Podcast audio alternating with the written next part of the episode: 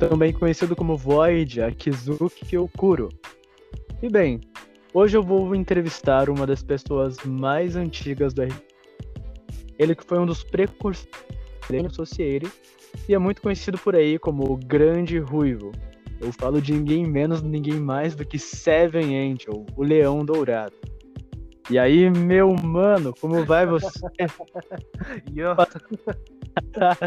como vai, meu caro? Belezinha? Tudo tranquilo, graças a Deus. Estamos aí no, na atividade. Embora parecia um pouco malandrão, né? Tipo, é, quando a gente fala assim, tipo, no off, né? É diferente do personagem, né? Desculpa. Mano, acho que bugou o áudio aqui. ah, mano, não.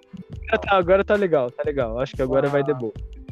Não, vamos lá. É... Espero que fique melhor. Vou até fechar, tipo, algumas abinhas aqui, algumas coisinhas aqui. Pronto. Vamos ver.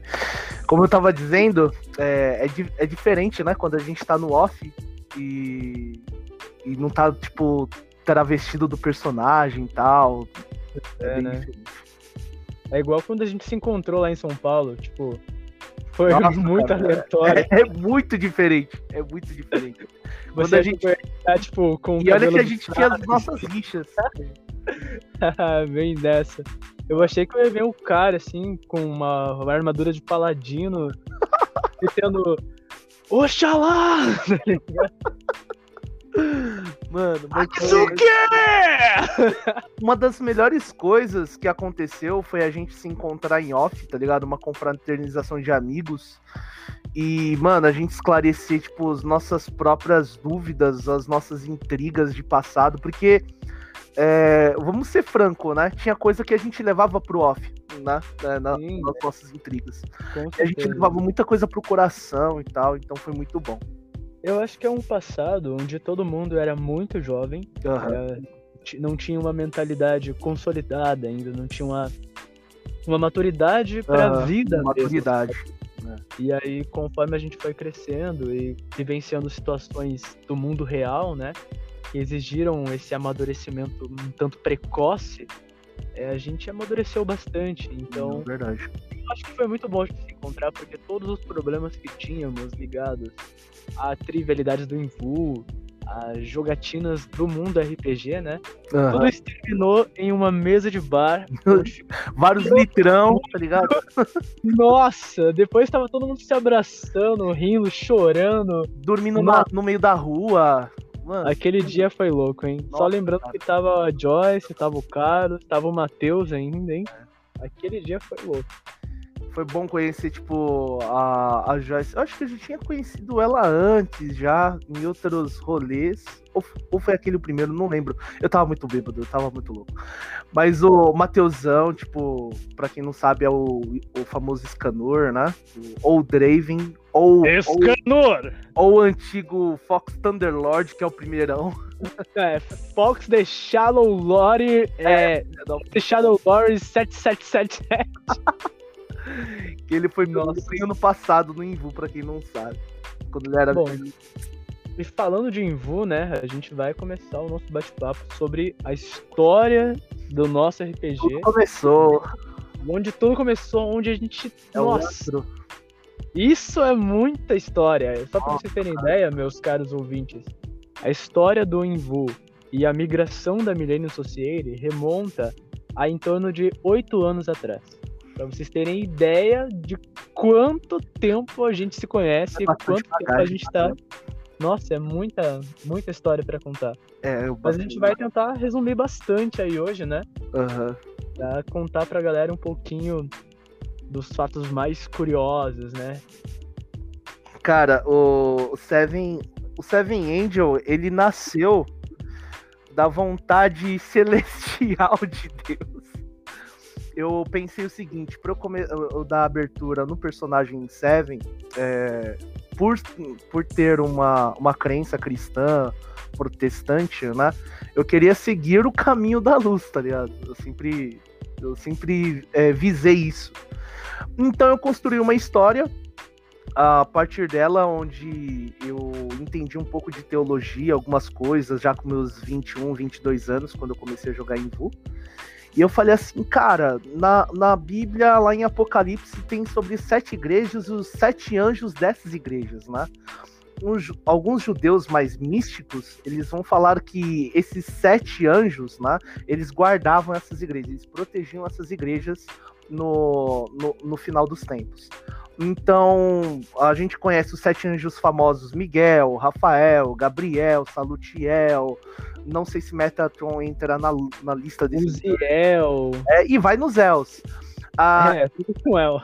Dentro desses sete, eu escolhi Uriel, Uriel, que era um dos, um dos anjos também que fazia parte da Eli Porto, a rainha de Isengard, né? É para ter uma semelhança ali. E dentro dessa vontade, Deus enviou este anjo, que era Uriel, para a terra, para que ele pudesse habitar com os homens, né, vivesse com os homens e cumprisse o seu plano ali. Então, o Seven ele é enviado à Terra com uma missão né, de destruir o caos. Uh, haviam vampiros e demônios convivendo né, no, na uhum. Invu, que a gente sabe muito bem, as famílias que a gente já conhece, bem antigas. E ele vai desenrolando a história. O engraçado é que uh, nesse desenrolar da história, eu conheci os dois primeiros intérpretes, né? Pra gente cortar a história do Seven e já dar início a uma trama. Eu conheci Hayato Seiji, que foi o Adriano José. Grande Adriano José, diga-se de passagem, ele lendário. Ele lendário. aqui. Eu não posso esquecer. É, ele foi, é, foi um dos primeiros intérpretes e você. Vocês estavam dentro de um castelo. Eu lembro como fosse, tipo, mês passado, tá ligado? Vocês estavam dentro de um castelo. Uh, acredito que o Okamuya, né, o nosso Sam, ele era bem, bem novo. Ele tinha a idade dele era em torno de 14, 15 anos de idade, eu acho, acredito, né? É, essa idade que ele tinha. E, cara, era tipo uma cena muito narutesca. O Akizuki uh, Hidetaka, ele tava retirando, removendo toda a Kyubi de um, é, de, um, de um deles, acredito que era do Okamuya, né? E, tipo, o Hayato tava impedindo, tipo, o Hayato era, tipo, pazão, era o mestre. Ele era o. Cara, o Hayato era o único que batia de frente comigo. Porque era. Era tipo o Dana, assim, sabe? Ele era o sensei da galera, o old school Não, da parada. Tanto é que, tipo, as histórias iam, iam desenrolando e sempre ficava Hayato lado da luz e o Akizuki Hidetaka, tipo, lado das trevas. Sempre era isso, essa divisão. E a gente falou, nossa, mano, que trama é essa? E a gente começou a viver aquela trama, começou a ser imersivo. E isso começou a tomar uma grande proporção. Né? A gente viu. É, a primeira. A segunda aparição do Akizuki foi quando ele aparece uh, na Megakuri no Sato, a Megakuri, clássica a Megakuri onde eu nasci. E lá o meu mestre, que era o Carlodon, né? Ele tava, ele tava no vilarejo, e o Marcelo, né, que é o, o Akizuki Hidetaka, ele abre um portal do inferno. Não, tipo, o cara sai do inferno, tá ligado? Tipo, um mercenário. o Exu Caveira em pessoa. um raio sobre a cabeça do cara. E, tipo, a gente. Porra, o que que o maluco tá fazendo, tá ligado? E, tipo, é, era um garoto, tipo, do inferno, saindo do chão, tá ligado? Eu falei, porra. Então, as minhas primeiras impressões ao RP foram essas. Foi com o Adriano José, foi com o Marcelo. Foi aí onde eu comecei a mudar do 3D pro RP. Né? É, porque naquela época o Invu, né? Pra quem não conhece o Invu, galera, o Invu é um jogo de bate-papo 3D, onde você cria um avatar, a sua, é o seu gosto, né? Conforme a aparência que você desejar. E naquela época tinha o pessoal que ficava em sala, tocando um som ali, conversando à toa. E tinha a galera que levava as coisas para um lado mais. Reviveu um. É, né? fantástico. A galera queria encenar realmente um personagem de ficção, não queria ser um humano comum. Queria ser realmente um personagem de anime, fosse Bleach, Naruto, enfim. Todo, todo o universo de animes que vocês conhecem, né? E naquela época a gente tinha muito disso, né? tinha uma pequena comunidade que a gente chamava de Sociedade Interpretativa do Imbu. Que era basicamente uma galera que jogava RPG mesmo, ah. no lugar de tipo, ah, como vai sua vida e tal. a, pessoa, a pessoa, né, escrevia: Eis que fulano de tal entra na sala com um vendaval que sacode as folhas secas e repentinamente ele aparece ali com um berimbau e começa a dançar um break. E nossa, de tudo aquele negócio. Esses eram os melhores exemplos do Marcelo, cara. Mano, muito bom, muito bom. Mano, exemplos de técnicas, tipo, no, no, no, primeiro grupo de RPG, tá ligado? Mano, a gente rachava, a gente. E, e fazia sentido, tá ligado? Os exemplos. Sim, tá nossa, era muita loucura. Era tipo parábolas de Marcelo, tá ligado? Tipo, começava com break e bateu na cara do infeliz que fez ele decair sobre o chão e não sei o que. E, e, tipo, era, era, era, era engraçado, tá ligado? Era engraçado. Só que só mais um adendo, né? Que ah. naquela que quando eu entrei no Invu, né? Eu acho que também quando você começou, porque todos nós começamos meio que próximos. Uhum. Que não tem ninguém que é anterior a 2010, 2011 ali. Não, não. É antiga mesmo, mas nós começamos. precursores que eu vi com, com, os meus olhos, eu, eu falo por mim. Vão falar, ah, tá babando o ovo do Marcelo, que não sei o que, mas foi o que aconteceu comigo. Né? Tipo, eu entrei na porra de uma sala, eu vi Adriano José e o, e, e o Marcelo brigando, criando uma trama. Até eu fui participar da trama, eu lembro. Cara, só pra terminar essa parte mesmo. Eu lembro que, tipo, eu cheguei com duas Glock metendo tiro. Isso cara é de Deus, né? Enviado da luz. Tá ligado? Com Glock, que não sei o que lá, e, e tipo, estilo Matrix pelas paredes. Um cigarrão, assim. É, tá e aí, tipo, quando eu fui ver, tipo, num triscar de olhos, eu estava dentro de um genjutsu, tá ligado? E estava sobre o chão. E, tipo, eu não sabia como parei ali. Era tipo, um genjutsu. Foi a Kizuki Hidetaka, tá ligado? Eu não sabia, porra. Ligado aquele tá do Hunter x Hunter que tem o desgraçado da corrente? Aham. Ah, não. Era o Akizuki. Ah, não, é o desgraçado do Akizuki. Desgraçado do Akizuki. Akizuki. E aí ele pegou pelo colarinho e, tipo, tirou um globo ocular meu, tá ligado? Ele arranca. Sim, feras. Ele arrancou um globo ocular meu. Sem, sem remediações sem com... nem nem porquê. Somente com três dedos. Sim, isso mesmo, três dedos. Ele tirou o meu globo ocular e ele pegou uma sacolinha. Eu lembro, cara. uma sacolinha. Você pegou uma sacolinha, tirou um, um globo ocular, o Shira, tá ligado? Um Sharingan e meteu no meu olho esquerdo, tá ligado? Agora você tem um Sharingan. Era isso! Com sabedoria. Cara, era isso, mano. Aí você falou assim, tipo, é, se torne forte, tá ligado? Uma coisa assim, tá ligado? Você alimente o seu ódio. É, alimente o seu ódio, tá ligado? Não, mas só pra galera pegar um contexto, do, tipo assim, você contou o contexto do seu personagem muito massa. Achei super. Nem eu sabia desse contexto, sendo sincero com você. Uhum. Você não lembra? É, oito anos, né? Como você vai lembrar? Nossa, eu tenho Alzheimer. mas veja bem, o meu personagem personagem, ele foi criado, tipo assim, quando eu entrei no Invu, foi uma curiosidade, aparecia aqueles anúncios, né, e tal. É, eu vou entrar aqui pra ver qual é que é. Aí entrei e tal, comecei a me interessar, conheci uma galerinha ali e tal. Eu falei, mano, eu acho que eu vou começar a interpretar aqui.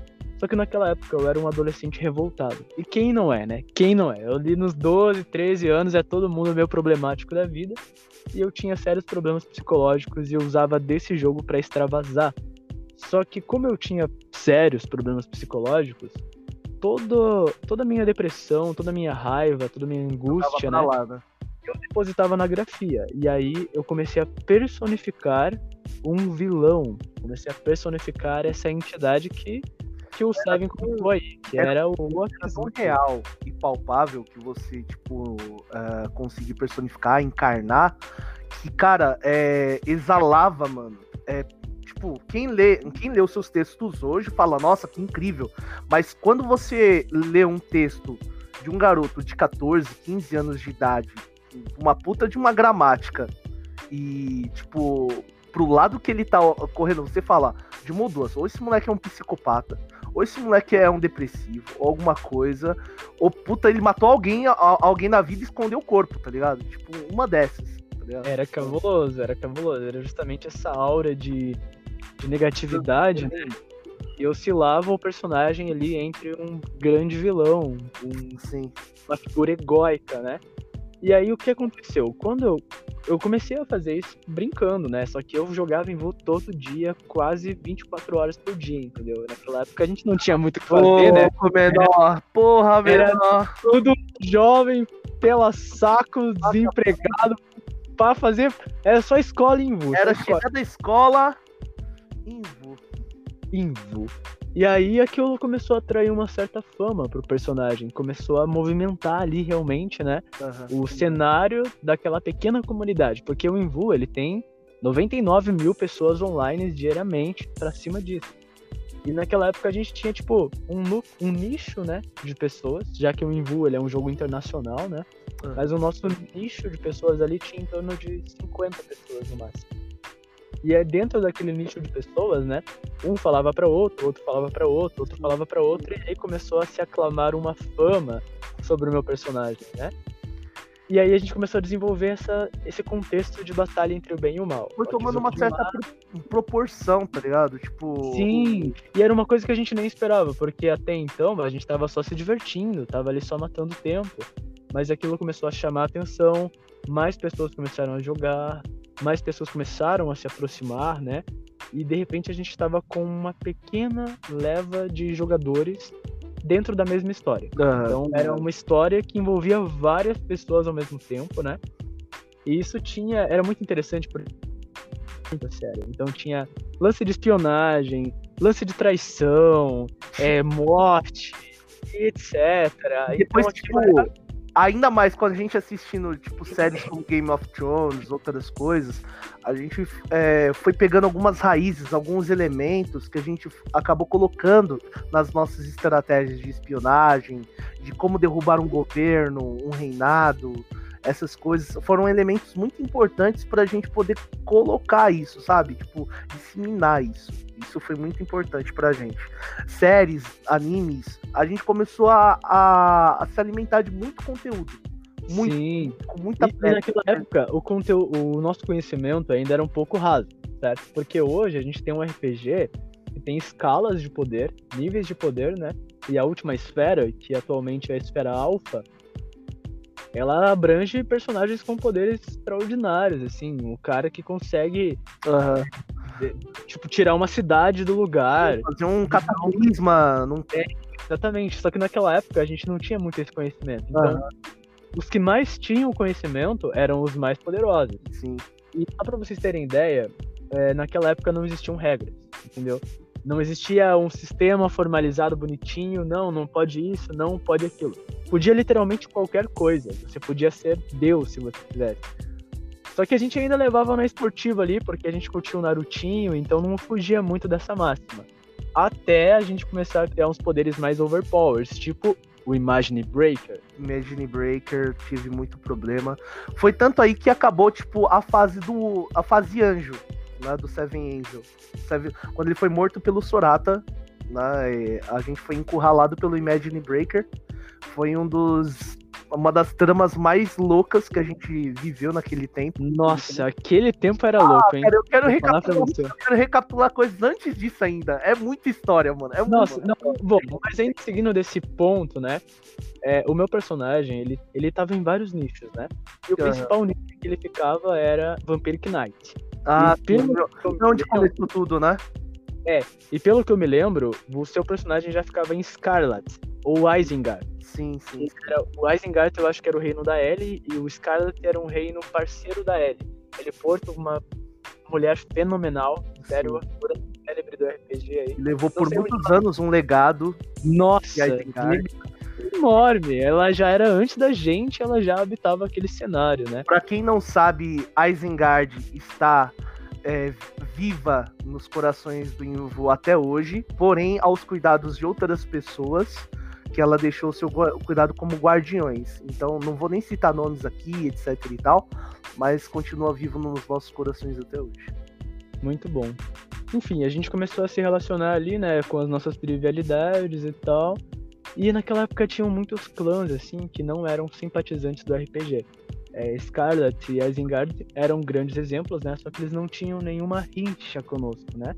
Os, os clãs que eu me lembro que tinham rinchas com RPG eram os Sabat, Uhum. na época governado pelo Lord Marcos. Lord Marcos. Tanto é que E- nas, minhas, nas minhas crônicas eu colocava Lord Marcos como suposto pai de Akizuki e Solen, ou padrasto, algo desse tipo, alguém apadrinha, que apadrinhou eles. Eu colocava mais ou menos isso na história. assim. Nossa, grande história. Salve pro Solen aí, que também é uma figura É importante, canônico. maravilhosa. Nossa, esse cara é foda. Eu não Mas enfim, falar. A gente estava naquele contexto ainda e tal, e aí começou a gerar umas trivialidades. E aí tinha uma galera que era já bem predominante, né? Aham. Bem influente, que era a Genei Ryoda. A Assim, Genei Ryoda. eu pensei que você não ia citar, eu pensei que você não ia citar. Não, eu tenho que citar, né? Tenho que é, citar porque faz parte da caras. canonicidade do negócio, então. Nossa, e os, e os caras da Genei Ryoda, é, liderada por ninguém menos do que o Alucard, né? O Andrei. Não o Andrei Felipe, mas um outro Andrei, né? Andrei Dionísio. Andrei É, Andrei Dionísio. E aí, na época, ele tinha seu império ali, porque ele era um dos play- players mais antigos Aham. e mais ricos, né? Porque ele tinha muito dinheiro dentro do jogo. Então ele tinha É um, é um vampiro magnata, né? Tipo, É, ele era foda. E aí ele ainda tinha influência sobre outros clãs vampiros, que eram tipo Malkavians, Calaveira, né? sim. Entre outros aí, né? Que fomentavam a galera mais do 3D. Que não jogava RPG, mas Ele sabia atuava. pisar no- em alguns lugares, ele sabia ter acesso em alguns lugares. É, ele tinha uma grande influência, né? E aí a gente começou a meio que se aproximar daquilo ali, né? Só que a gente tinha muita mania de interpretar, né? Encenar e tal. E o Akizuki Boladão, ele já ele chegou a atrair a Ryodon, né? Sim. E aí gerou todo. Ali eu acho que começou a Não, pegar. Eu, eu- eu que vou te entrevistar agora, porra. Tipo, como que. é, com qual intenção você entrou, tipo, na, na, na Hilda? Tipo, Olha, sinceramente, naquela época eu ainda era um bostinha. Porque eu jogava em Vu, mas ainda tinha. nós éramos, mas você tinha uns- um- um- um- uma intenção, alguma coisa. Tipo, É, a minha, a minha única intenção era me promover. A minha única intenção era adquirir experiência, né? E aumentar a minha fama. Eu chegou um tempo onde eu tinha tanta fama no RPG que um mero jogadorzinho, guest ali, né? Um pequeno jogador, começou a atrair a atenção dessas grandes comunidades já predominantes, né? Como eu Aham. falei, a Ryoda, né? O Sabat, o Vampiric Knight, os Malkavians, etc. Comecei a atrair uma atenção ali porque eu era um representante da comunidade interpretativa. Por entendi. muito tempo eu fui tido como o pódio. O cara mais forte, o cara mais foda, o cara mais criativo. Sim, E sim. isso gerou a atenção deles, até um ponto que eu comecei a me aproximar do Solen. E o Solen me levou pro Sabat. Aham. Do Sabat eu conheci a Ryodan. Na Certo. Ryodan, eu acabei sendo recrutado, né? Me recrutaram pra Ryodan. E ali eu comecei a desenvolver alguns, alguns assuntos, né? Como aura. É, dentro do RPG a gente ensinava bastante com ele também. Então, ações, né? já, era, já era natural ali, já. É, eles só escreviam mesmo, olha, eu vou te ensinar uma coisa. A aura é tal coisa. Ele vestia uma aura no personagem. Daí, essa é a minha aura, de não sei o que lá. Daí ele usava outra indumentária lá. Ah, essa é a minha arma, não sei o que lá. Tipo, ele não escrevia. A, a mistura, a, a, a maior mistura do Alucard, do, do Andrei e tal, era fazer uma junção entre o RP e o 3D, né? Tipo, ele fazia É, isso. essa. E fazia muito bem até. Porque eu lembro que depois de tantas desavenças que a gente teve na história com, com ele e a Genei, eu passei a ser discipulado por ele. E no meio do discipulado ele fazia isso mesmo. Ó, vou te mostrar o que é a aura. Aí ele é, se remontava lá em 3D, tipo uma aura, tipo flamejante, ou viscosa sobre o corpo, tinha tudo isso. Pois é. Eu comecei a aprender essas coisas com ele, que eram noções de NEM, né? O controle de energia, que ele foi ensinando pro meu Energia personagem. O meu personagem começou a ficar um pouco mais canônico, né? Começou a realizar trabalhos dentro do Invo mesmo de espionagem, infiltração, né? Ele tinha um grande monopólio ali, ele conseguia saber o que se passava em cada canto ao mesmo tempo, né? Sim, sim. E aí É a famosa a teia da aranha, né? foi é, uma famosa teia da aranha. E eu comecei a trabalhar com o meu personagem ali. Só que chegou uma hora que eu, como, como Akizuki, né, no papel do personagem, eu parei e disse: Eu não tenho mais nada pra aprender com você. Eu aprendi tudo o que era necessário. Foi aí que rolou a traição. É, daí eu traí Ah, ele foi topim, porque eu levei. É, eu levei todas as informações do clã vampiro. Caramba, foi verídico, foi verdade, velho. Para o Sadik, que era o clã do Anubis. Olha que era o clã dos lobos fodões lá, entendeu? Naquela época eram os lobisomens de um lado já e os era, do já, outro. Ó, o, o, realmente, já, já saudando o velho Han, que a gente chamava de Han na, na época, o velho Han Anubis. A gente não fala ah, Anubis, por causa do H na, antigamente. Mas já é. saudando ele, meu, ele já era um cara foda. Quando eu era apenas um anjo, um anjo pequeno, eu comecei anjo mordomo, depois eu fui mensageiro e soldado. Eu já vi o Anubis entre as salas dos reinos, ele tinha muitos irmãos, muitos irmãos tipo deuses, que, tipo, a gente era reles mortais, tá ligado? Exato. Não, naquela época tinha a galera do RPGzinho ali maroto, né? Uhum. E tinha a galera das antigas já, que jogava é, esse jogo desde a inauguração. Nossa, e os caras eles tinham uma influência muito grande. Tinha, eles não tinha. jogavam RPG, mas eles tinham uma influência muito grande. Era, eu acho que foi esse contraponto, né, de eu ter entregado a Ryoda várias informações interessantes que me gerou é, o meu assassinato, quando eu morri com o Akizuki mesmo. E daí fizeram uma cerimônia, né? Me capturaram. E nessa cerimônia eu fui morto pelo Alucard. Só que por consequência dessa morte, eu fui ressuscitado pela Cepili. Cepilili. Cepili, saudosa Cepili. Que era a, a Cecília Moraes, né? Hoje Clarice. E aí foi que eu desenvolvi até um relacionamento com ela era e filha tal. do Alucard. Pois é, o cara conseguiu trair a Ryoda e ficar com a filha Olha do cara ainda. Puta, muito bom, muito bom. Só que aí, o que que rolou? Tipo, me corrija se eu estiver errado, mas depois de um tempo, começou a ficar um pouco mais intensa as coisas. Por quê? O Alucard, ele tinha um certo poder de influência e tal, né? Muito. E desculpem explanar isso agora, tá? Mas ali havia uma tensão. Porque se você mexia muito no vespeiro, você acabava picado. Sim. E essa picada, às vezes, era um, uma conta hackeada, por exemplo. Sim. E Aconteceu ali. comigo. Aconteceu comigo. É... Eu, eu tava em um projeto com a Isengard de implantar vilarejos, né? O primeiro vilarejo, o primeiro vilarejo foi a Megakuri, né? E, e depois surgiram outros, como Konoha, Uh, ó, começou já uma, ó, as origens é, da Raio aí. Estamos começando agora. Estamos começando a chegar. Ah, tá chegando lá. As origens da Raio. Então veio Konoha, veio Tsugakuri, veio Kirigakuri, e aí começou, tipo, se expandir lá em 2013, 2014, já estamos falando. Por ali, por é, ali. Uhum. E aí. Acho que cara, 2013 ainda. 2014 é, foi o ápice. 2013 foi a sementinha. Né? E o, o Kaiorga, saudoso número 7 da Geni Ryodan, que é um dos. Tanto meu mestre como do Akizuki, acredito que tem uma consideração grande pelo Kaiorga. Ele montou um, uma organização chamada Unnao. Né? Seria uma organização que, fa, uh, que limparia a sujeira da, da Geni Ryodan seriam garotos jovens, né, selecionados para limpar a sujeira do que eles não conseguiram fazer no passado. Então foram selecionados mais ou menos, eu acho que em torno de seis a sete garotos, né? A, a nossa saudosa. Caraca, fugiu o nome da, da garota agora. Mas enfim. Victoria? Victoria? Não, é a. Você tinha até citado referente a Raio. Conecou. Não. Tá na, tava na Raio também. Ou na, na Yoro. Na Yoro no Akumo. Anko Kazunari. A Joyce. A Joyce, a Naomi. É, a Naomi. Isso, Naomi e Yako. Pronto, salvamos o dia. A Naomi fez parte comigo do da Unal e, cara, tipo, foi sensacional. Só que eu fiquei um tempo sem logar no Invu, tá ligado?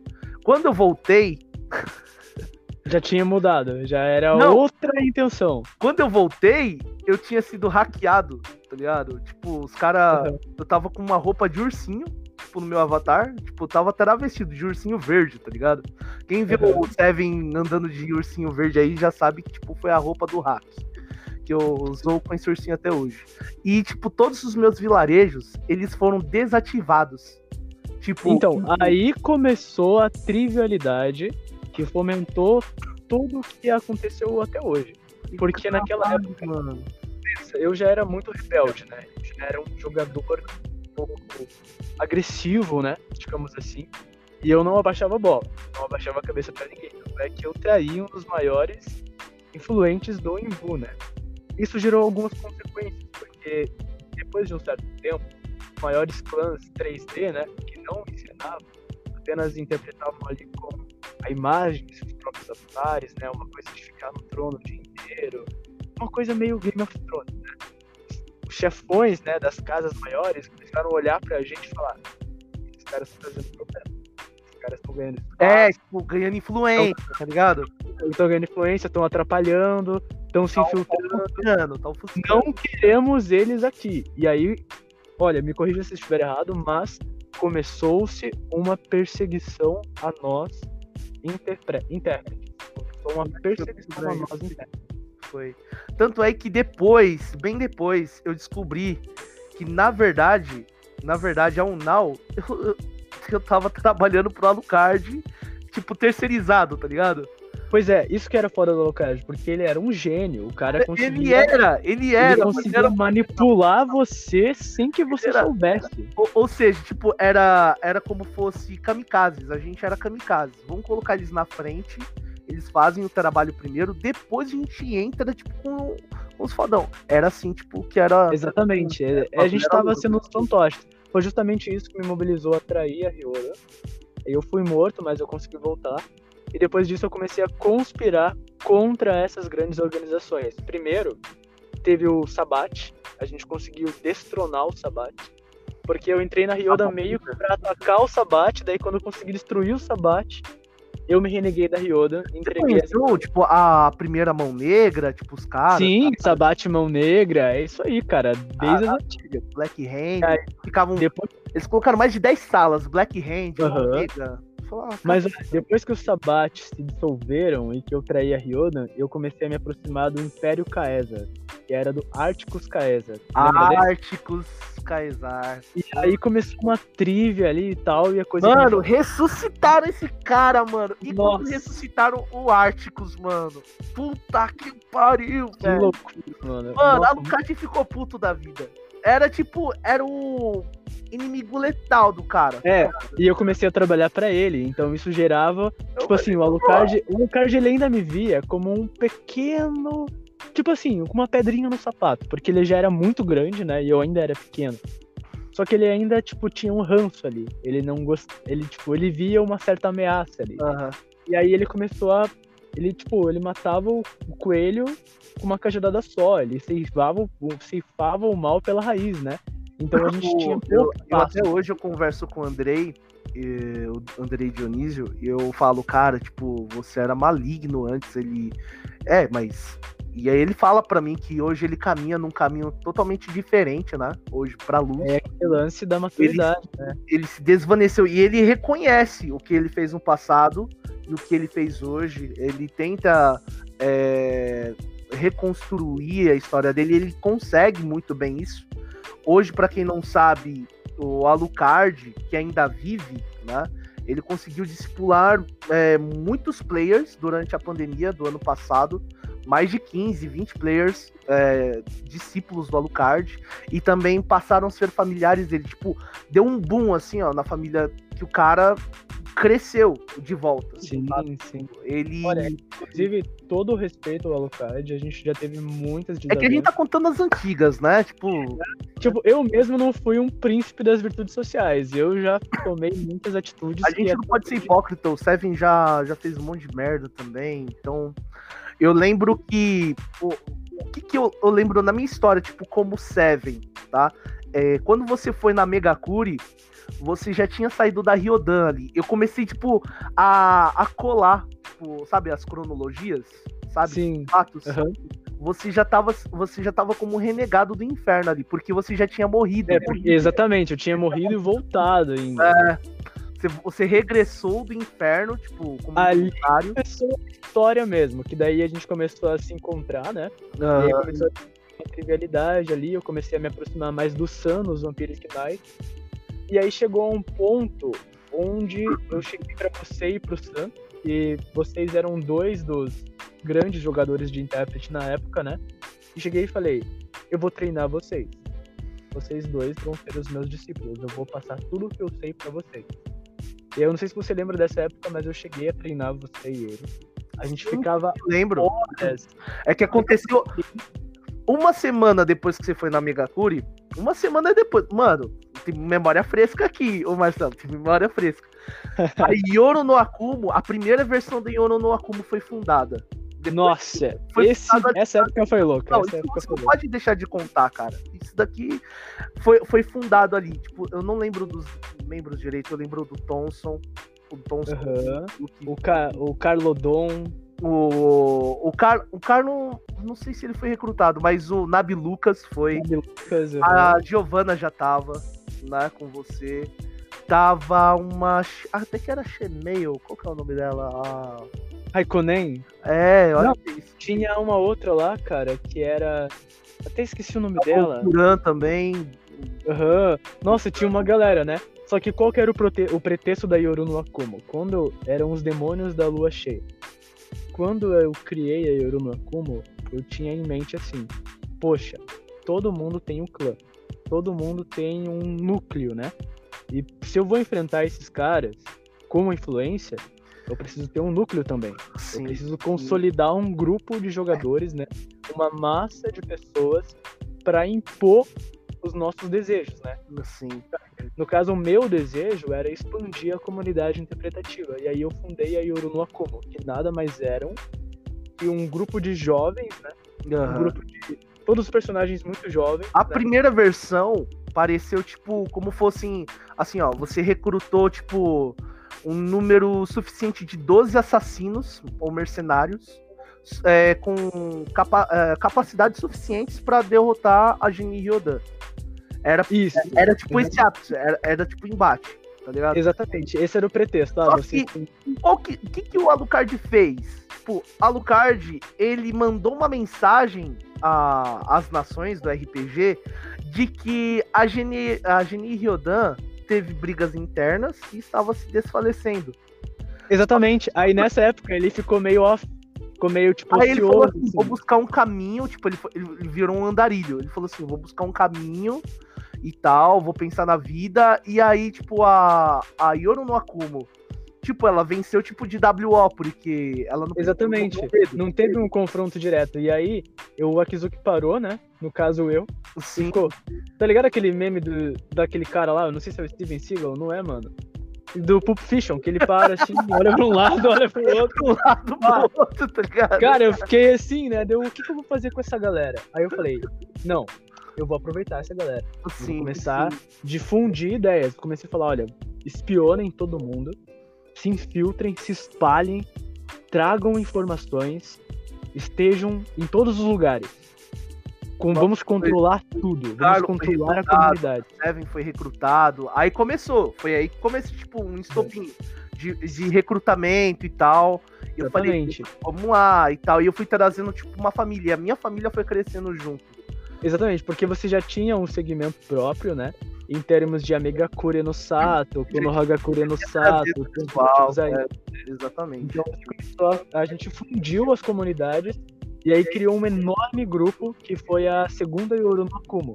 A Sim, segunda Yoru no Akumo É isso mesmo. estava com uns 20 jogadores Ou mais, né? Se duvidar. e cada um tinha um animal. Cada um. Que a gente, a gente faz piada até hoje, que era um zoológico, né? Era um, Mas cada- era um zoológico tipo de patifes, vagabundos, mercenários. Exatamente, de só gente da melhor, da melhor Qualidade. espécie. Né? Era, era os caras que você encontrava no beco e você fala, eu só, e aí, meu chapa, tá ligado? E aí, oi meu chapa. Porra, mas era muito massa. E o que fazia a marca dessa organização, né? Era que cada, cada membro tinha um animal. Eu era o lobo, Aham. tinha a coruja, tinha a Naomi, que era o gato, tinha você, que era o coiote, né? Tinha o tigre, o tigre branco, o macaco, a O carpa. branco era o Roy, o Roy Mustang, né? Que Pois é. Depois, é Cada um tinha um codinome e ninguém se chamava pelo nome. Tipo, a gente. O diferencial era esse. A gente não falava, ah, o Seven Angel vai. E era pra muito tal- louco, porque, tipo, era um dos momentos que a gente tava imergindo, a gente sentia que tava imergindo realmente num RPG ali. no Invo. Sim, porque era, era a interpretação. A gente fazia treinos semanais. O relacionamento em RP Era, nossa, era verdade. era muito da hora, era muito da hora. Era o- Só que o aí ali foi o ápice. a gente foi o levando, a gente foi levando, e um dos fatos que me mobilizou a desmembrar a Yoru no Akumo foi uma hora que eu entendi que dentro daquela organização havia um espiões. Uhum. Era um, Já não se dava pra confiar em todo mundo. Exatamente. Chegou uma hora assim que eu não podia confiar em quem tava ali. A clássica era- traição. Exatamente, havia uma- um quê de trivialidade ali. Só que nessa época, parte da Yoru no Akumo eram amigos meus em off. Eram pessoas que eu via face a face, né? Que eu conhecia, né? E aí um belo dia eu, come- eu pensei assim, mano, eu acho que eu vou desmembrar a Yoru. Eu vou cortar a Yoru no Akumo e vou fazer um grupo menor. um uma quantidade menor de pessoas. E aí um belo dia. é, Lembre-se que o Akizuki ele tinha morrido, voltado do inferno, só que havia algo que ninguém sabia. Pra ele conseguir voltar do inferno, né? Mesmo com a Cecília ou a Cepilili ressuscitando ele, ele fez um pacto com Lúcifer. Ele fez um pacto, né, de que ele Eu ele lembro, fez um do- mano, foi um, foi um dos dias trevosos que. Porque, tipo assim, o, o personagem Akizuki, ele tinha, ele tinha uma recaída de. de espírito e mente. Ele era Exatamente. tomado. É, Porque literalmente era como eu era em off. Eu, em um momento eu tava muito animado, muito alegre, pá, sorrindo, Daqui a brincando. pouco ele recaía e ele queria matar, tipo, todo mundo, geral, tá ligado? Tipo, Eu uma bad, o personagem incorporava aquilo e já era. Era o cara mal da jogada. tipo, era ele contra cinco player e, tipo, dilacerava cinco players, tá ligado? Tipo, ninguém tinha mais conhecimento do que ele. E aí haviam esses episódios de descontrole, né, do personagem, em que ele matava quem tava pela frente. E isso começou a gerar, tipo, uma certa instabilidade na Yoru no Akumo, porque ninguém sabia exatamente quando a versão maligna do Akizuki ia se apoderar dele. A última vez que isso aconteceu foi quando acabou a Yoru. Um belo dia, em uma sala, com cerca de 12 a 13 pessoas, ele, ele entrou na sala por convite e já tava naquele clima. entendeu? Havia algo estranho no ar. e aí aquelas frases malévolas, né? Aquele jeito diabólico de se portar, toda uma questão de intérprete mesmo, né? Eu lembro. De narrar a fisionomia do personagem. Foi nas Já ruínas. deixava É, exatamente, ruínas, é, ruínas de Ozuin, isso? Não, ruínas de Akumo. Depois a gente foi pro templo de Ozon. Pois é. E nesse dia das ruínas, ele apareceu e ele perdeu o controle. Isso a versão maligna dele começou a se apoderar dele, né? Ele foi tomado por um desejo de sangue e ele começou a lutar contra todos que estavam naquela sala. Só que naquela época, como eu disse, não existiam regras, né? A única coisa que a gente tinha em mente eram ações curtas e objetivas. Então as ações não E tinham. o conhecimento. E o conhecimento. Era o As ações não tinham mais do que quatro linhas. Às vezes eram três ou duas linhas, né? O que permitia uma grafia muito rápida, né? É, muitas ações rápidas, né? É, em termos de cinco minutos, às vezes dez ações, né? E aí eu comecei a lutar contra todo mundo que tava na sala. Quase quebrando o teclado de tanto escrever, tá ligado? Super rápido ali. E comecei a ensinar, ensinar, ensinar. Aí lutei contra geral. É, o Jones também tava nessa facção, né? Os Olhos de Falcão. Tava, tava. Ele foi um dos jogadores que foi morto pelo Akizuki. É, O Akizuki atravessou o peito dele com um golpe e ah, fez um oco, tipo o Akainu no Ace. Ele canalizou o fogo no inferno na mão dele e deu um soco no peito do próprio amigo. Mano, abriu um buraco eu lembro uma... quando. Eu, eu lembro quando o Akizuki tava no templo de Ozoin e o. E o Jack, Jack em Seven Dragons, pra quem não sabe, meu filho, acho que todo mundo sabe. tava descontrolado, tava tipo em, em modo Berserk, tá ligado? Tipo, tava super descontrolado. O cara, tipo, fez uma Genkidama pra atacar no Akizuki. Eu lembro do Akizuki saindo da plataforma do chão, levitando, tipo, com dois dedos, tocou a, a bola de energia e absorveu a porra da bola de energia. Eu falei, cara? muito hardcore. E naquela época tinha... a galera não, conhecia o poder de absorção. Tá? Então, hoje em dia a galera conhece, daí tem até Ah, maluco Pai, toca na- É, uh, nota que deixa você imune a absorver esses poderes. Mas naquela época não tinha isso, entendeu? Era quem conhecia, conhecia. Enfim, né? Deu aquela treta lá e tal, e aí no meio da batalha, eu já tinha combinado isso, né? Essa parte do enredo em off. Sim. E aí o Sorata Akira e o Daisuke Chaos, que na época eram respectivamente um Celeste Perfeito, né? Tipo um Prime, para quem curte Anjos da Salvação, né? E o Daisuke, ele era um Angeloid. Ele era um robô Sim. com uma tecnologia extraterrestre. Dr. Stain, né? Exatamente, ele era um personagem muito boladão, só que ele era meio que. Ele ainda tava no corpo de um robô, né? E aí eles abriram uma dimensão e me atacaram e me jogaram para dentro da dimensão. E aí antes de saírem, né, no portal que se criou, eles olharam para trás para toda aquela destruição e disseram: "Isso acaba agora. A Yuru Akuma não existe mais. Adeus." E aí eles entraram no portal e aí o portal se fechou e a Kizuki, Daisuke e Sorata sumiram. Daí, depois daquela parte, ninguém mais sabe o que aconteceu, porque daí ficou aquele clima lá. Ficou um tempo todo mundo sem, sem a Kizuki entrar na, na bagaça, e aí a gente teve que, tipo, desenrolar outras tramas. Tipo, eu passei Exatamente. a Yoro. Uhum. Tipo, Que eu fui- acho que até se criou outras organizações como Akuma no Exorcista. Sim, Também veio a- Kyoto, Kyoto, um, A- Exatamente. da A- Apóstolos nas Estrelas, Kuroi no Akuma, E no Akuma veio do, do Kira. da Akuma no Exorcist, sim. Exatamente. Nossa, daí começou a se consolidar outras organizações. Mas nesse dia, o fato que aconteceu, depois que nós entramos naquele portal, eu fomos para uma outra sala. E aí nesse dia eu falei pra eles: "Vocês querem tirar um RP massa? Então vamos lutar de igual para igual, sem amizade, sem nada. Deixa o off de lado, vamos pro on agora". E aí naquele dia eu lutei contra os dois. Lutei tipo, nossa, euforicamente. A gente trocou uma porradaria franca ali os três, né? Quase venci os dois, mas pela desvantagem eu ainda perdi um braço com o personagem, né? Aham. E aí, de tanto apanhar, teve uma hora que ele recobrou a consciência. Ele parou, assim, o Akizuki mesmo parou assim, despertou e disse o que aconteceu, o que houve e tal. Aí começou um diálogo foda entre eles, né? Que o Sorata disse que é um demônio. Deve aceitar a sua natureza para ter controle sobre ela. Abraço seu alma ali, seja quem você é. E aí, enfim, o Akizuki disse Príncipe das Trevas. Essa foi a parte mais louca do enredo. Porque daí ele entendeu que ele foi designado só pra aquilo. Começou uma fase no, na, na RPG Millennium antiga, né? A Eternal. Eu acho que a gente já tava na Eternal já. Não, an- antes era só live action, não tinha live action 3DT, isso. Aham. E Que 3DT porque era ligado ao Invu, era um paralelo entre, né, a comunidade do Facebook e o Invu. Só que o que aconteceu? Uma parte interessante. Ali, é, eu, eu encarnei o personagem né, e falei, cara, o Invu precisa de um vilão. O Invu precisa de alguém foi aí que a porra toda, a loucura e tal. E a gente. Cara, a gente. Eu, eu, eu, eu desenvolvi.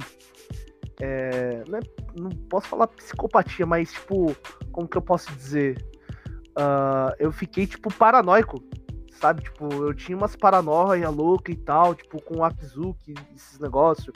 Porque, Porque eu, Aham, todo mundo naquela. Todo mundo Não, que pertencia imagina, àquela época. eu, é, Todo imagina, mundo que pertenceu àquela época hoje é sequelado. Não tem, pra, não tem É, argumento. tipo, a Todo gente mundo que pertenceu àquela época tá ligado? hoje tem problema, é meio retardado, porque o negócio Eu pegou ia muito. trabalhar, tempo. mas eu ia trabalhar, tipo, louco, tá ligado? Eu, Já ia tra... eu falava sozinho. eu já preocupado com os. Cara, o RPG, cara, o RPG, cara, o RPG, tá Meu? Deus, eu vou fazer uma ação, e eu vou fazer uma ação e. É porque, agora pensa comigo, três malucos entra no, entra no meu templo, bate na minha mulher, me Nossa! Calma. amizade, amizade não vem, tá ligado?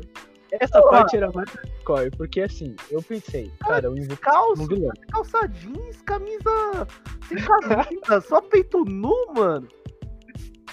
Nossa, aqueles avatar era estranho, hein? Nossa, cabuloso, mano. Mas enfim, né? Aí o que aconteceu? Eu falei, mano, eu preciso incorporar um vilão. Só que nessa época era a fase mais tumultuada da minha vida, assim, tá ligado? Em termos de problemas em off. Então eu comecei a, a escurecer muito o meu amago, né? O meu amago enquanto Marcelo, a minha mente. E aí eu comecei a refletir isso no Invu. Então o meu personagem ele ficou muito mais agressivo, muito mais diabólico, né? Então criou-se a organização que até hoje é bem famosa pelos seus atos cruéis, como o Seven disse. Consolidou-se a Crimson Spire. Nossa, essa organização era do mal. O, o cabuloso. Era pior, era pior do que a Ryoda ainda. era o cão, cara. Era o cão. Era o cão.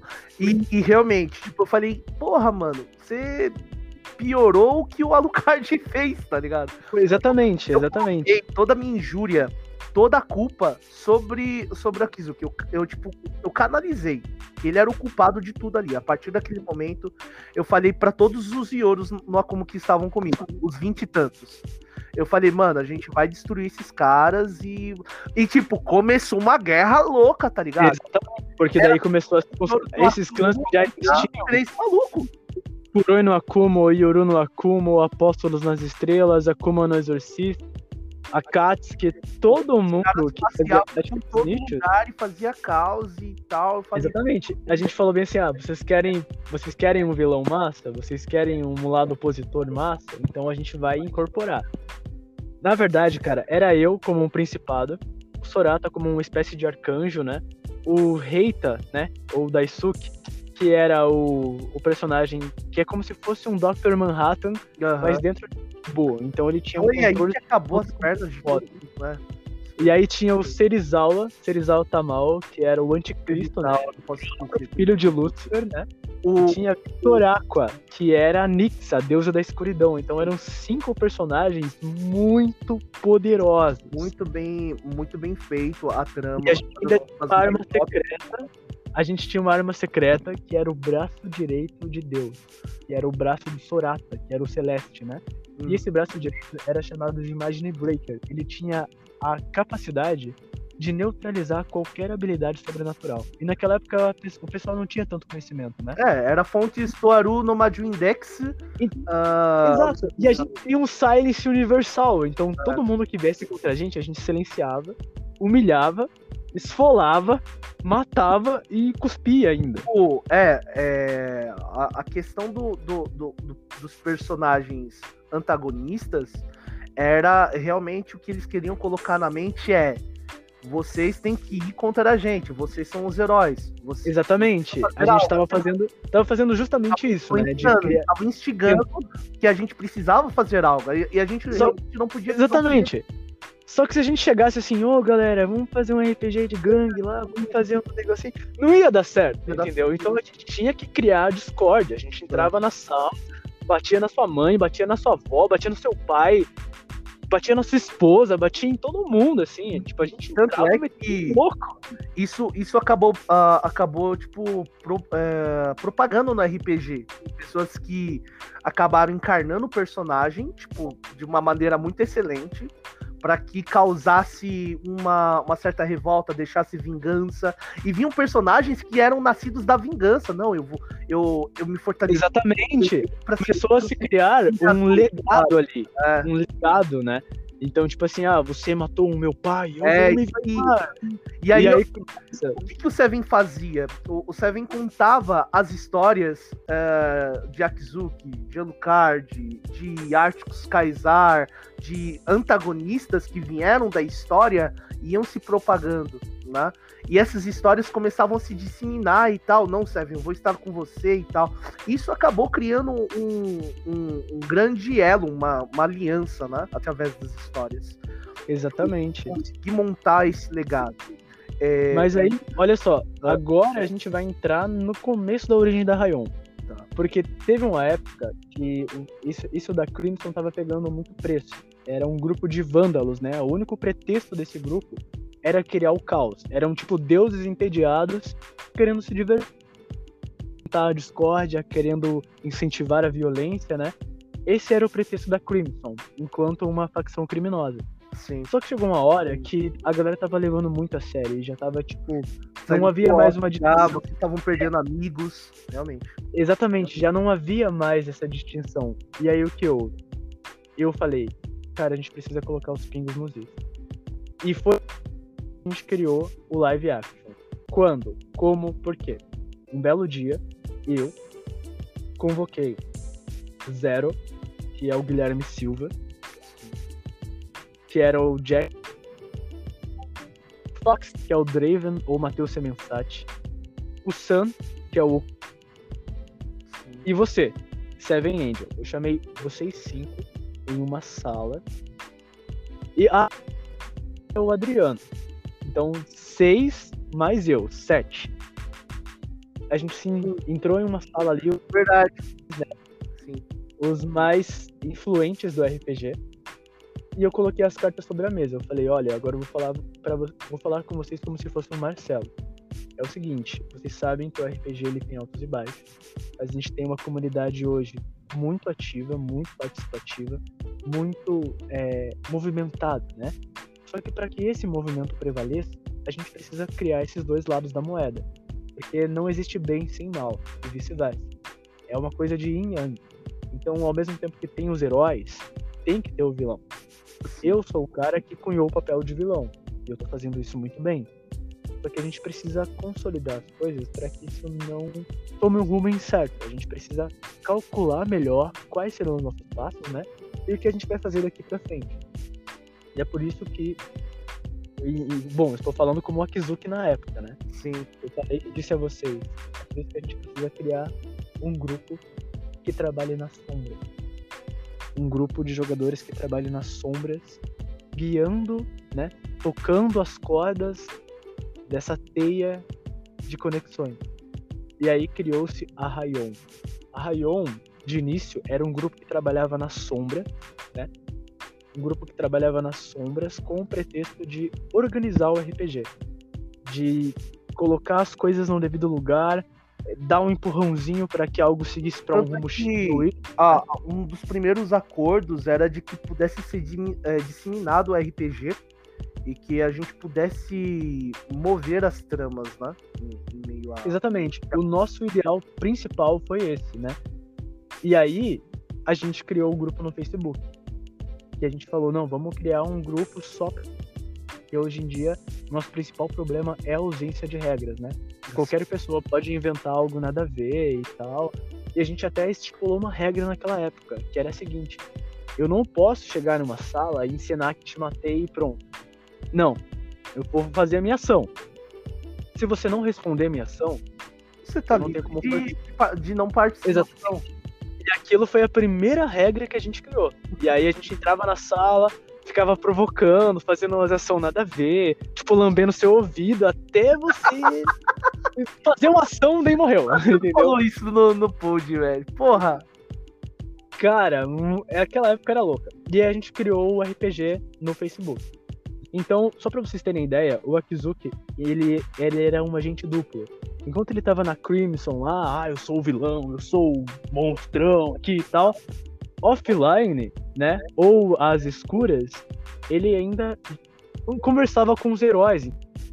Olha, a gente vai fazer um ato X e você tem que fazer um ato Y. Ou então vamos fazer isso de tal maneira, né? E aí começava a se organizar ali dois polos da mesma moeda, uma mesma coisa integrada.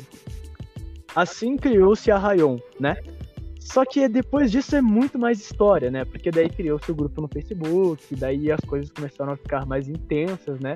Porque começou a existir uma espécie de. Um, um, dos intuitos também muito importantes na Ryan não era somente as tramas, mas a questão de justiça própria que a gente carregava uh, para, para contra alguns vilões também no RPG.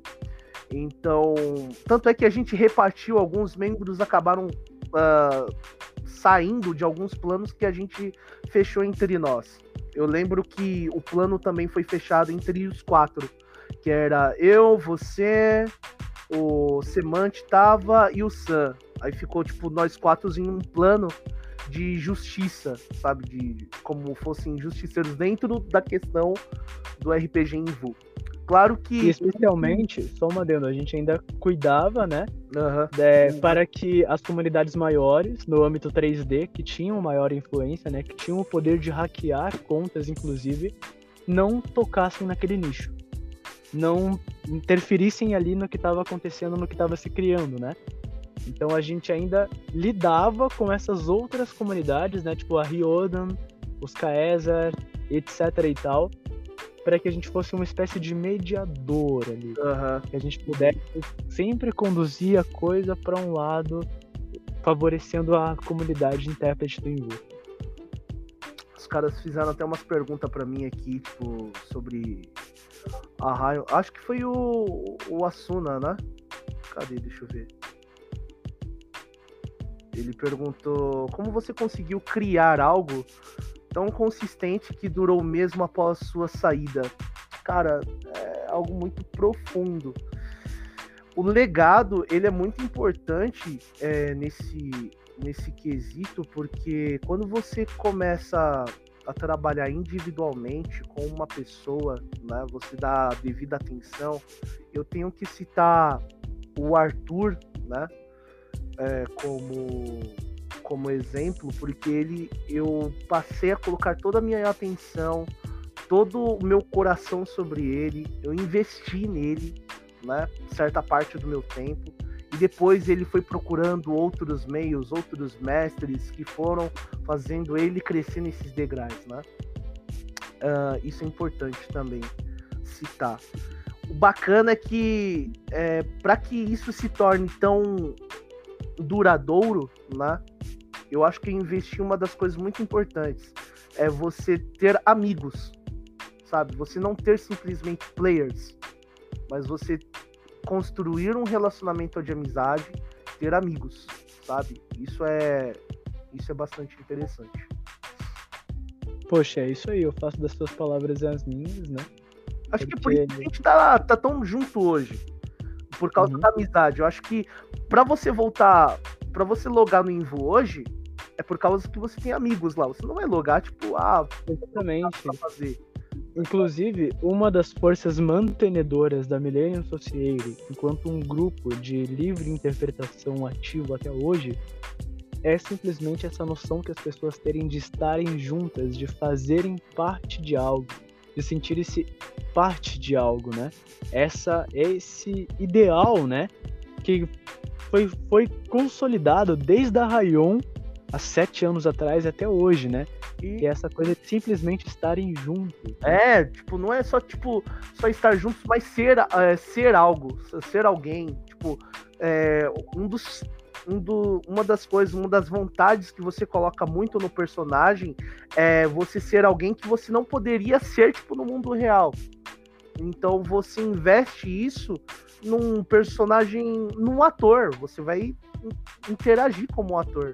Você vai investir a mentalidade do seu personagem, as vontades do seu personagem, como ele vê o mundo, com qual que é a perspectiva que ele vê esse mundo, né? Eu acho que isso é, é bastante interessante. Caramba, a Suna fez hum, três perguntas. Você iniciou outra irmandade e algumas duraram a fluírem de maneira favorável. Qual dica iniciaria para quem quer iniciar um projeto similar? Cara, o, eu, o que eu posso dizer, a primeira coisa é ter objetivo, é um propósito. Né? Sem uma causa, você não consegue fluir nessa, é, nessa irmandade, no propósito que ela precisa. Ela precisa Exatamente. Né? Você tem que ter um ideal, né? Porque um a Yoruna, como ela fluiu por, por 3 a 4 anos né, de existência, porque ela tinha um alvo que era derrotar a, a Geni Ryodan ou semelhantes a ela. Quando ele coloca, tipo, semelhantes a ela, ou seja, outros antagonistas, outros vilões, outros uh, se eu posso chamar assim. Então isso fez ela perdurar. Chegou um momento, ó, pelo meu propósito que eu coloquei sobre a Ryan, chegou um momento que o, o Articus Caesar ele ressuscitou né? Ele veio ao mundo mais uma vez. E eu tive o prazer, cara, eu tive o prazer de lutar com ele. Aquela era a minha chance, porque ele era uma pessoa muito antiga. Era, um player de 2010, cara. 2010, 2011. Eu, eu e o que é de 2011. Eu sou de 2012 pra frente, né? E eu falei, não, eu vou lutar com esse cara. E, tipo, ele não tinha ficha e algumas coisas e tal, mas ele tinha uma noção de RPG. Eu matei a, a, essa segunda versão do Articus, né? Derrotando ele. Matei o filho dele, que era o. caramba, mano. Sieg, o Sieg Heart. Uhum, lembro desse daí. Matei ele. Então, isso fez com que a Artias, né, rompesse e desaparecesse dali pra frente. Completamente. É, eu findei, tipo, a história de Artias ali. Eu falei, cara. Nessa época eu já não fazia mais parte do Invo. É, porque teve uma tava- época. Era tipo herói, sumi. era anti-heróis tipo que já estavam em seus túmulos já, tá ligado? Uhum. E já estavam sepultados. Ah, o, o Akazuna ele pergunta também, é, sabendo que sou um grande admirador. Ó. o que sente ao saber que deixou um legado, uma boa imagem a muitos? Afinal, eu sou o contrário, não, eu sou o contrário, né? Ele diz o inverso de uma boa imagem. E não sei como é. Mano, eu eu, eu confesso que eu, eu me mostrei, tipo, como um. Como eu sou em off, sabe? Tipo, você tem que ser um cara, tipo. Um cara que você é, tipo, em off. Se você é um cara íntegro. Exatamente. É só que isso é, esse é uma faca de dois gumes. Então, É. se você é um pau no cu, tá ligado? Não vai dar muito certo. eu, Então é uma coisa de você o- avaliar ali as suas virtudes, né? E tal. eu não consigo colocar o, o personagem 100%. Né? Às vezes eu, por exemplo, eu tenho o Arthur como, tipo, um filho. E ele gerou outros filhos. Entende? Então, Aham. dentro desse relacionamento entre mestre e aluno, ele gerou outros filhos que deu um segmento de um. De um Exatamente. Por fim, né, o Arthur, ele foi o cara que herdou a Rayon, né? É, Então ele herdou um ideal seu, né? herdou a vontade do fogo. Exatamente. Caramba, mano, ficou bonito o negócio, ó. Nossa, ficou massa, hein? É, Nossa, depois. Ainda depois disso ainda tem mais história, né? nossa, Só que eu acho que muita coisa. pode. Não precisa ser contado agora, talvez futuramente, né? Claro. Mas envolve a questão de grupos paralelos, por exemplo, né? E uma tensão mais geopolítica, né? Aham. Foi a parte que a gente começou a se desvirtuar um pouco do Invu, né? E começar a criar um território próprio no Facebook. E aí a gente começou a criar uma grande influência, né? Uma grande, é, uma grande comunidade de fato. A gente foi amadurecendo nesse tempo. Muita coisa É, aconteceu. Tem as intrigas em off e coisas que foram acontecendo, Exatamente. mas foram se encaixando. A gente jun- se juntava, se distanciava, depois voltava a se falar de novo. É tipo aqueles amigos que vê, ah, não sei o que lá, não sou meu seu amigo. Aí depois, ah, não, sou, tá ligado? Uma coisa mais ou menos assim. com amadurecimento, tipo, de ambas as mentes, acredito que elas foram criando empatia, né? E, e se anelando, falando assim, ó. é, embora você não goste de mim, eu quero que você trabalhe comigo e etc, etc. Foi mais ou menos, tipo, sabe, tipo, embora que Uhum. você tenha uma rixa comigo, trabalhe, tipo, do meu lado. Tipo, Por quê? Porque a gente tinha ainda aquele mesmo ideal que foi plantado pela primeira. Rayon, né? Porque na, na Rayon a gente era todo inimigo, entendeu? Não fazia sentido ali todos os inimigos estarem reunidos em uma sala, né? Mas a gente tinha uma mesma paixão, uma, um mesmo amor por algo, que era a comunidade, né? E ali a gente sentou e falou, olha, vamos deixar as nossas diferenças de lado e vamos trabalhar em prol de uma causa, né? Que foi o que você disse pro Akasuna, para você ter um projeto, primeiro você precisa ter uma causa, né? Você precisa ter um propósito. E é justamente esse propósito que durou até hoje, né? Não quero E- deixar de citar muitos que já me citaram, como o Luiz, né, que é o Gênesis hoje, foi o Luminous, antigo Luminous. Ele me citou da outra vez. A gente tinha, ah, ah, tinha intrigas em off, né, para deixar bem claro aqui e tal. E, mas mesmo assim, o, o Luiz, ele se pareceu muito maduro na posição dele no, no podcast e tal, e se limitou em falar muita coisa que a gente tem, né, do contra, as diversidades, etc e tal. Eu gostaria de Sim, parabenizar ele pela maturidade dele, por ter me respeitado por uma imagem do, do, do RPG, por me considerar como uma Aham. imagem né, do RPG. Isso é, é importante. exatamente. O que eu posso Se considerar. fosse uma outra ocasião, né? É, claro. Sim. Não, tipo assim, se fosse nas antigas, com certeza ia, esse podcast não seria tão bom, né? Porque Não, não. Não teria a a gente que a gente tá tendo hoje. Realmente. Isso que é massa, né? Essa evolução que a gente vê e espelha no outro. Inclusive, é, é justamente isso que me, que me mudou bastante, sabe? Chegou uma época em que eu parei assim e pensei, tá, eu sou como um ídolo. Eu sou cofundador da Millennium, estou aqui na linha de frente, mas que imagem eu transpasso? Qual é a minha figura, né? Quem sou eu para as demais pessoas? E aí, cara, você começa a perceber, e quando você é mais velho, né? Essa coisa de legado. O que você deixa para trás? O que você. Qual a mensagem você passa, entendeu? Sim. Foi aí que eu comecei a ver como é importante você se tocar e você pode ser um exemplo. O, o importante é, de você falar sobre legado, você é, você deixou um legado. Você deixou, tipo, comigo o seu legado. E eu levei o legado à frente. Eu, eu nunca vou ser é, tipo, é, hipócrita ou, tipo, leviano em dizer que você não me deixou algo.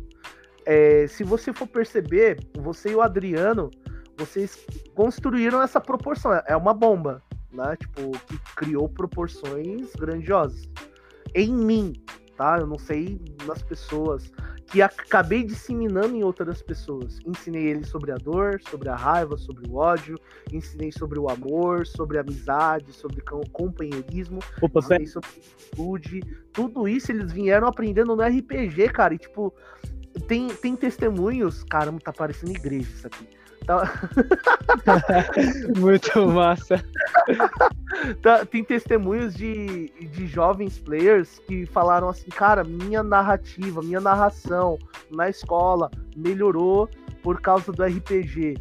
É, a, eu saí de, de uma depressão por causa do RPG, por exemplo. Exatamente, eu venci a depressão cara. por causa do RPG. Essa é a melhor parte, é você ver assim que o ideal, o pequeno ideal que você plantou lá atrás, né? A pequena sementinha que você colocou assim embaixo da terra e talvez nem tenha colocado tanta fé.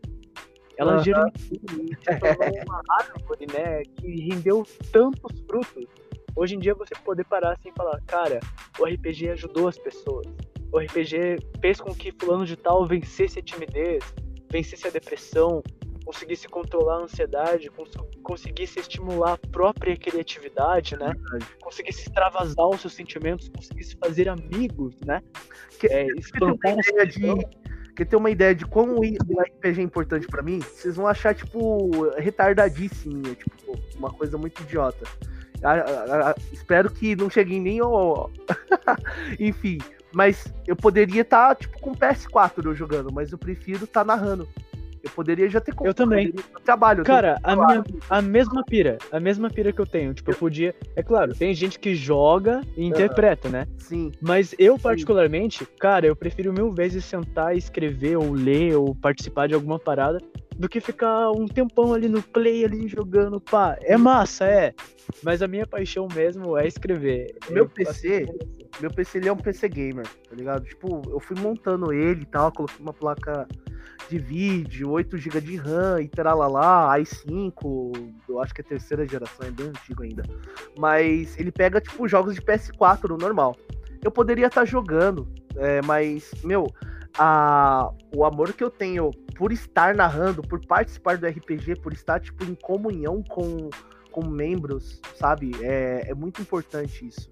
Embora eu, eu, eu estive um bom tempo, um longo tempo, é, inativo do RPG, ou por falta de um PC bom, ou por falta de uma internet e tal. Essa, é, por eu regressar, é a minha fome, a minha vontade de estar com vocês, porque, cara, dá saudade, dá, dá aquela vontade de estar junto com os caras. Né? Tipo, e que saudade, hein? A gente falando de toda essa história. Sabe? Tipo, a gente cresceu junto. Pois é, bons tempos, hein? E eu acho que a gente ainda tem muito para desfrutar ainda.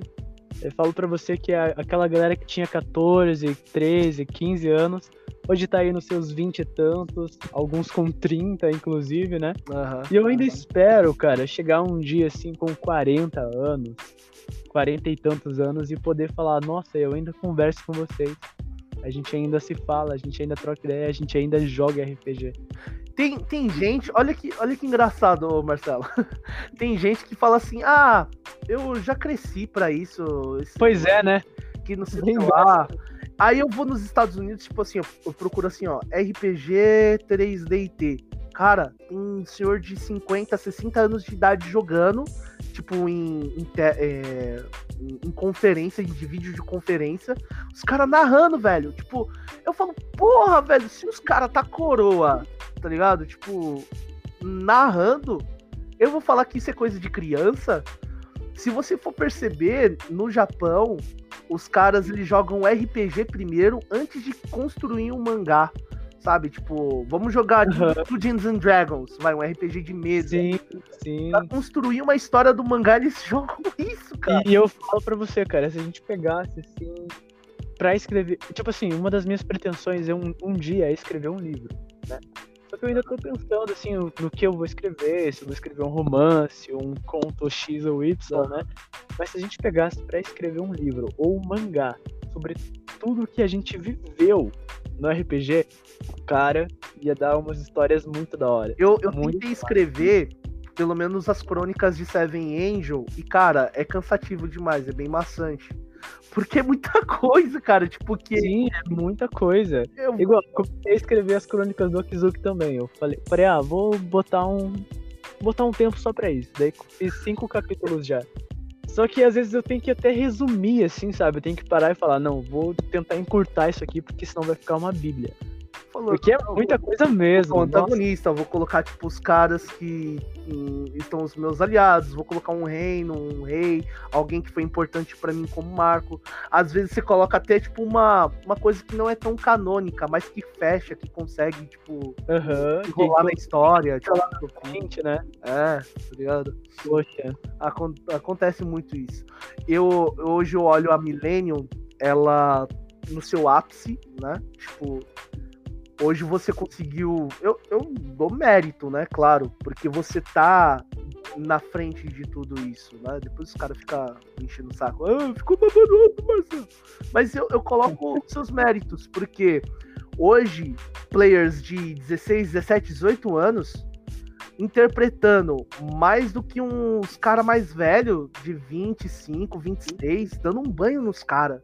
Sim. Porra, Tem... velho. Por exemplo, eu, eu já assumo que eu perdi meu lugar. Porque eu não tenho pique para escrever muita cena, certo? Tem cara aí que publica um monte de cena por dia, uhum. consegue ter uma grafia até melhor do que a minha, né? Então eu já fiquei para trás já. Para mim, a maior satisfação que eu tenho é ver a nova geração brilhando, é ver a nova geração empolgada, querendo interpretar mesmo. Porque melhor satisfação não há, assim. É, dá uma sensação de dever é um fruto, né? Agora você, tipo, desfruta daquilo que, que você produziu, que você se esforçou. É que nós produzimos, né? Porque, realmente, tudo que a gente contou agora, é. se não fosse a Raikon lá atrás, né? Se não fosse nós, enquanto jogadores do Invu, sermos precursores da comunidade RPGista. Eu lembro, eu lembro que o Adriano, ele tava muito junto nessas nessas empreitadas e tal. E ele é um dos caras que tem muitas ideias, muitas ideias mesmo. Ele é, ele é um dos caras criativos. Ele foi meu pai no Invu. É, foi meu primeiro pai? Eu acho que foi. É aquele, aquele sistema de genealogia é, com, com ele Porto. E, tipo, cara, eu aprendi muito com ele. Ele ele cresceu muito no RP. Você viu que, tipo, a interpretação dele antigamente ele poderia ser criativo, mas interpretar a interpretação dele era muito decadente ainda no começo. Sim, ele, ele, era aquele cara que escrevia qualquer. Tipo assim, ele não se, não se importava muito com a gramática ou a estética. Ele só fluía a mente dele. As ações ficavam muito fodas, mas ele não ligava muito pra acentuação. Hoje, hoje ele, tipo. Tipo, Sim, as... hoje o cara escreve muito bem e é muito criativo o, o Seven que, que interpretava na Eternal, que era foda e tal, as, a, as, minhas, as minhas narrativas, hoje já não são tanto, tipo, eu não presto mais a, tanta atenção, não tenho tanto mais foco como eu dava, né, tipo, antigamente. Por quê? Tô voltando agora, tô me recompondo, as pessoas vão me ajudando nessa volta e até treinando, ô Seven, vamos treinar e etc, me enche um saco. Eu só talvez não tenha tempo ou predisposição para sabe? Tipo, realmente, ah, não, vamos treinar, pai e tal. Não só a questão de duelo, mas até numa conversação também. Eu vejo, eu elogio muito uma pessoa, o Salutiano. Ele é um cara que, tipo, nas conversações, ele, mano, ele cria as intrigas ali na conversação do personagem. Isso é muito bom. Isso é, é, é de ouro, cara. E a gente precisa mais de personagens que, que tragam, sabe, esse, tipo de riqueza nas conversas, na trama, uh, não só na luta, né? Uma coisa que pois eu é. dizer para os players que eu vejo que tem uma onda de players muito quieta, muito abafada, talvez com medo de abrir uma cena aberta, né? É, ainda existe esse tipo de medo. A gente precisa resolver esse tipo de coisa. Porque eu sei que tem muitos que querem interpretar, mas tem vergonha. Ah, não, minha narrativa vai ficar uma bosta. Ou vão entrar na minha cena e vão me matar. Tem muito esses negócios. Uhum. É, uma coisa que eu tô tentando fazer para mobilizar essa galera é narrar a cena deles, entendeu? Então uhum. eles postam lá uma cena, olha, eu vou fazer um podcast em cima da sua cena, beleza? E eu vejo que tá sendo interessante, Legal. Tá sendo esse, essa questão de incentivá-los, né? dar uns tapinhas nas costas deles e dizer parabéns, você foi, você foi criativo, você fez algo realmente interessante. Uhum. Porque é justamente isso que a gente tem que fazer agora, né? Tipo, igual você disse, a gente tá em uma posição agora de conforto, né? A gente já tem um legado, já criou a comunidade. O que nos resta é simplesmente cuidar, né? Desse nosso tesouro, né? Que é a nossa união, que é a Millennium Society. Que bagulho de louco, mano. Hoje a pegada do, do Seven, uh, eu acho que eu nem esclareci muito para a comunidade da Milênio como o que, que o Seven tá vivendo e tal nessa volta, por que ele tá tão abafado e etc. O Seven, ele passou, como eu disse, ele morreu pro Sorata, né?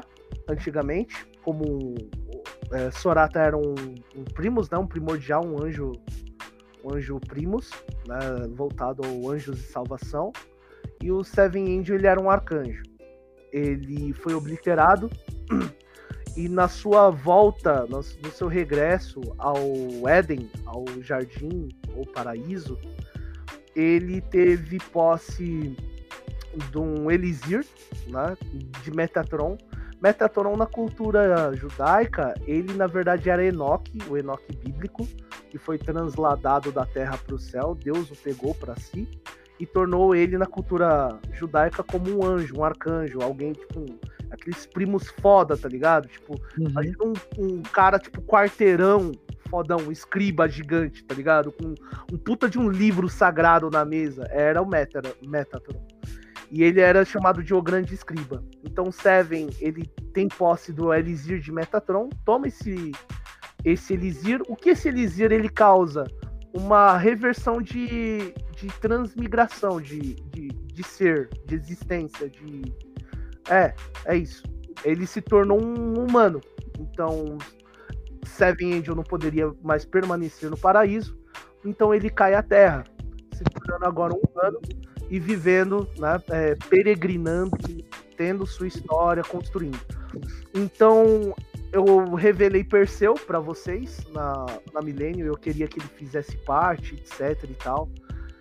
Uh, embora que é um personagem que dá muito problema no Invu e talvez vai dar um, um puta de um trabalho para vocês na Milênio, né? Como você pode conhecer o Thomas Persin, Mar Marchen, sei lá das quantas. Quem é Perseu? Eu vou deixar ele revelar que eu não vou ficar falando dele, vou ficar falando de mim, claro, né? O podcast é meu. Então. né? Foda-se, Perseu. É, Perseu ele mata o Seven num. Simplesmente os caras entram que nem a Katsuki no castelo de Seven Angel, depois de velho e tal. Né? Os Seven Fichas. Apanhou pra quatro malucos. Tentou bater em quatro soldados do, do Perseu. E ele é capturado, selado e suas almas são repartidas, né, com almas humanas. Essas almas elas foram leiloadas em jogos, jogos mortais, tipo, ah, vamos jogar um jogo. E você jogando um jogo, você vai receber um fragmento da alma de Seven, você faz com que ela, é, nela o que você quiser. Começou assim os jogos lá no Invu. E isso foi até para um, um, grupo também de RPG fora da Millennium, fora dos parâmetros da Millennium. Então, por isso que vocês não se envolveram tanto, não têm ciência do que está acontecendo. Então Seven está morto, né, praticamente selado e com suas almas divididas. Provavelmente da Millennium, o que, que eu vou fazer na Millennium? É a recuperação das almas em cenas, né? Cenas únicas ou fechadas, para que eu possa voltar à vida. Né? Voltando à vida, eu vou ter as minhas capacidades inatas, como um sumo sacerdote ou Omiode, sei lá como vocês consideram Seven Angel. E é isso. Por enquanto eu tô nessa fase de, de volta, né? Do mundo espiritual pro mundo real. Caramba, não, eu ia dar uma frase de Yusuke Uramesh agora, velho, mas deixa quieto. Manda aí, manda aí. Não, não, não. É muito. É muito. Como que fala? É, é muito clichê, deixa quieto. Eu, tá bom, então. Quis esse mundo por querer, um bagulho assim. Como que é? Ah, a gente nem lembra mais. Enfim, é isso aí. Uma hora e 25 minutos de podcast, minha galera. Caralho, se você ouviu até aqui, parabéns. Você, é um você, me ama.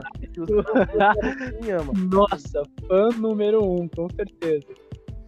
Mas, Steven, muito obrigado pela sua participação. É Foi uma conversa muito boa, muito descontraída. Foi um prazer ter esse podcast com você, amigo. Cara, é... eu agradeço por tudo que a gente já tem vivido aí. Obrigado pela oportunidade. E é nóis, velho. Por precisar, tamo aí. É nóis, mano. Uma boa noite para você. Tudo de bom. Continue sendo essa pessoa maravilhosa, essa pessoa incrível que ilumina os outros e sempre mobiliza esse sentimento de felicidade, de alegria e especialmente de fraternidade. Deus Tamo junto, Seven. Falou. Valeu, mano. Até mais.